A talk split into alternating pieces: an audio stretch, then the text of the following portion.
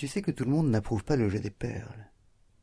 On dit que c'est un succès de l'année des arts et que les joueurs sont des rhéteurs, qu'on ne peut plus les considérer comme de véritables intellectuels, et que ce ne sont justement que des artistes fantasques et dilettantes. Tu verras jusqu'à quel point c'est vrai. Tu te fais peut-être toi-même sur le jeu des perles de verre des idées qui lui prêtent plus qu'il ne tiendra en ce qui te concerne. Peut-être est-ce aussi l'inverse.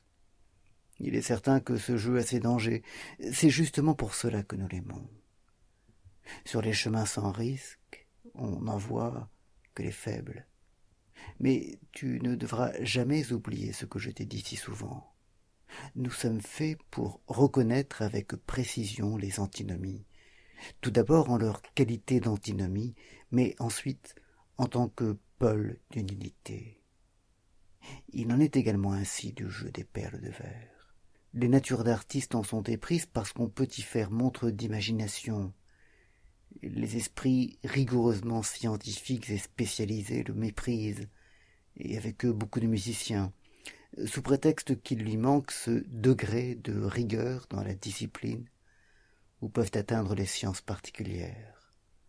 Soit tu apprendras à connaître ces antinomies, et tu découvriras avec le temps euh, que ce ne sont pas là des antinomies d'objets, mais celles des sujets, que par exemple un artiste qui fait œuvre d'imagination évite les mathématiques pures et la logique, non parce qu'il a décelé quelque chose en elles, ni parce qu'il y trouve à redire, mais parce que d'instinct il est porté ailleurs. Tu pourras, à ce genre d'inclination et de répugnance instinctives et violentes, reconnaître avec sûreté les âmes mesquines. Dans la réalité, c'est-à-dire chez les âmes grandes et les esprits supérieurs, ces passions n'existent pas. Chacun de nous n'est rien de plus qu'humain, rien de plus qu'un essai, une étape.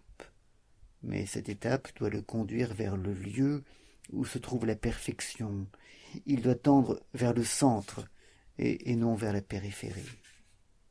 Note cela.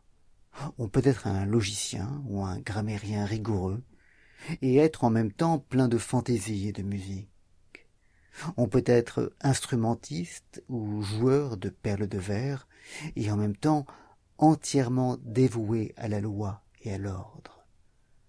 L'être humain auquel nous songeons et que nous voulons que nous nous proposons de devenir, échangerait chaque jour sa science ou son art contre n'importe quels autres. Il ferait resplendir dans le jeu des perles de verre la logique la plus cristalline, et dans la grammaire l'imagination la plus féconde. C'est ainsi que nous devrions être. On devrait pouvoir à tout instant nous affecter à un autre poste sans que nous nous insurgions là contre, et nous fassions troubler pour autant.